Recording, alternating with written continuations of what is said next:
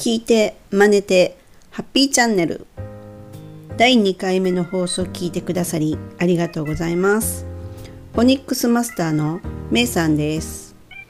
このチャンネルではアメリカ英語の発音を手に入れるコツに特化した内容になります。でですね今回はワクワクしながらアメリカの地に降り立った当日に起きたエピソードを交えながら発音をマスターするお手伝いをいたします。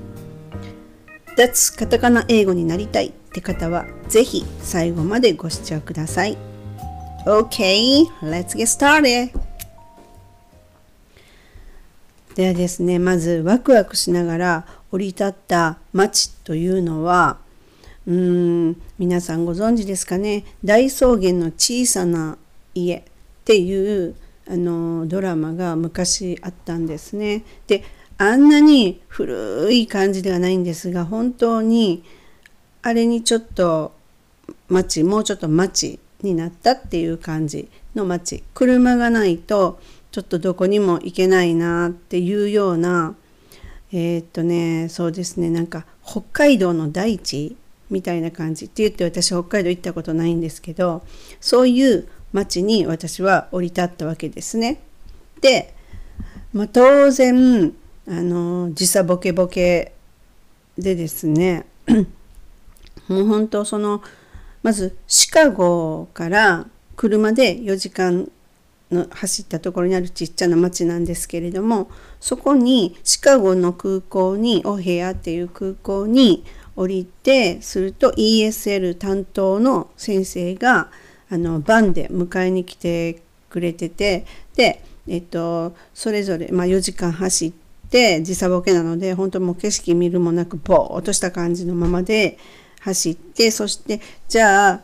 私一人じゃなかったので何人か一緒に、まあ、留学したんですけどそこでじゃああなたはこのアパートねあなたはここねっていう感じでそうみんなバラバラになったんですね。であの大学の寮に入る子もいたしあの私だけだったんかなたまたまアパートっていうのそれもまたすごい本当なんかラッキーって言えばラッキーだったんですね。でそこでアパートに連れて行かれてそこで初めてその前回も登場したサンディですねサンディに出会うことになったんですね。でそのサンディのサンディと暮らしてたそのアパートは、えー、っとね、1階が美容院になってて、で、あの、なんかよくドラマにある、なんか、えっ、と、ちょっと汚らしい階段あるじゃないですか。外についてるような、あの、カンカンカンカン音がするようなあの階段ですね。あんな階段を登ったところのドアを開けたらもうそこが、あの、ワンフロアが全て、その、私たちが借りた家っていうことになるんですね。でベッドルームが2つあってっていうようなまあそそういうような家で私とサンディは2人で最初は暮らすことになったんですよ。でえっ、ー、とですねもうほんと実差ボケで実差ボケでもう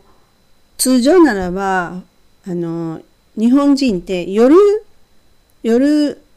にお風呂に入りたいじゃないですか。でも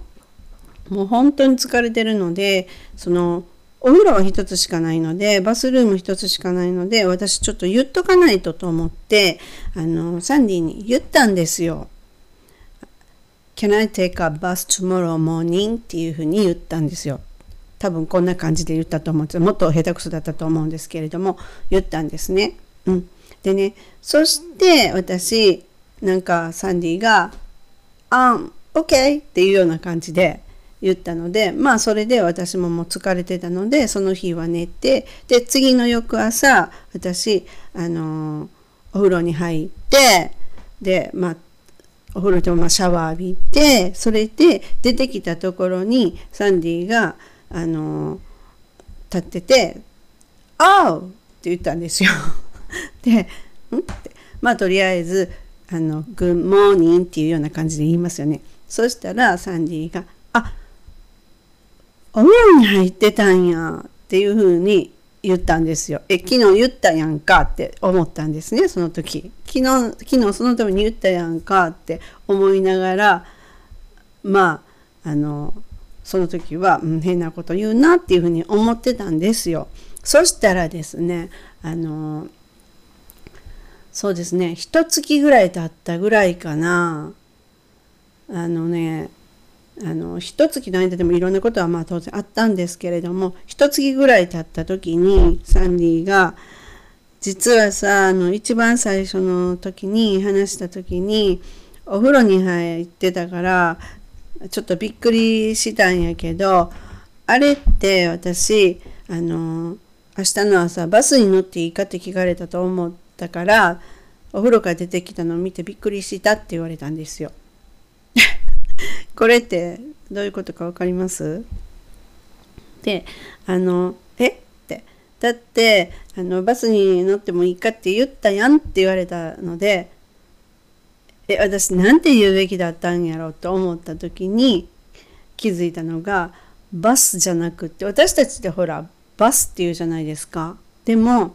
バスだったら本当乗るバスなんですよ。だからテカバスじゃなくてテカベア。って言わないといけなかったっていうことにその時に本当に気づいてしかも何がちょっと私的にはびっくりしたかというとそのいろんな人が結構アパートに電話してくるんですね。で電話してこられても私しかいない時が結構その1ヶ月の間であってで私で、まあ、とりあえず仕方ないんで出るじゃないですかそしたらあの当たり前のように「サンディはいますか?」って聞かれるわけなので「えサンディはいません」って言ってじゃあちょっとあの名前聞いてもいいですかとかメッセージありますかとかって一応言うわけですよ本当だったらそんな言いたくないんですよだってもう本当なんかもうあのちょっとねノイローズ気味になってたのでもう英語聞きたくないみたいなねでとりあえずその聞くわけなんですがそれも含めてその時のあの時にお風呂から出てきてびっくりしたって言った時の話の後に言ったのがあの私それを友達たちに話したんやと。でその町っていうのは本当日本人も見たことがないって本当リアルな日本人っていう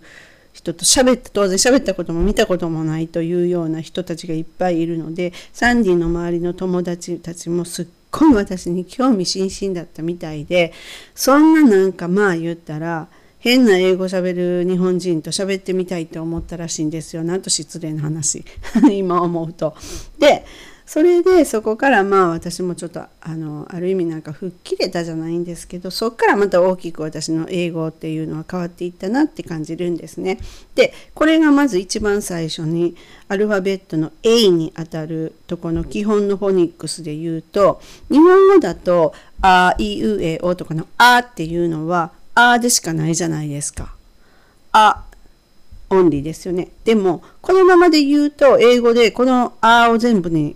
あの当てはめてしまうとこれがカタカナ英語になっちゃうわけなんですよ。なので例えばですね猫は英語でキャットって言うじゃないですかって言ってこれ英語じゃないですよね。カタカナで言うとキャットってなるじゃないですか。でおそらくこの言葉に関しては通じるんじゃないかなとは思うんですね。うん、でもそこをですねもうちょっと英語になると「ねちょ」と言わないといけないんですよ。しかもちょっと大げさに。だ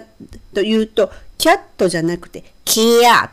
トになるわけですね。エアっていうことです。これが最初のフォニックスの第一つ目の言葉の A にあたるのがエアなんですね。A にちっちゃな「あ」がついてる感じって私言うんですけれども、それが結構なんか難しいらしくって、もうちょっとくっつけます。エア、エア、エア、エア。これです。エア、エア、エア。これがフォニックスの基本の第1号目なんですね。ケアッツです。キャーじゃなくてケアなんですね。そしたらどんなものがあるのかっていうと、例えば、I can play tennis っていうのがあったとしたら、そこは I can じゃなくて I can にするわけですよ。air にするんですね。ちょっと大げさに言った方がアメリカ英語の場合はこれきついので、air っていうのをすごくあの大げさに本当にちょっと強く有名でちょうどです。例えば、can, catch, leg, 太ってるフェアットですね。で、えー、っと、メアップ、地図ですね。マップじゃなくてメアップ。っていう風になるっていう風になります。このように一番一語目はエア、エアっていうのを強く言ってちょうどになります。はい。でですね、あの、こういう風にまず1語ずつ取り上げてお話ししていくっていうふうに思っています。他にもですね、こんな悩みある、この音ちょっとっていうふうなふうに困られてる方はですね、是非お気軽にお問い合わせいただければと思います。また、チャンネル登録や SNS フォロー、メルマガ登録などしていただければむちゃむちゃ喜びます。では、今日はこの辺で Have a good day! See you next time! めいさんでした。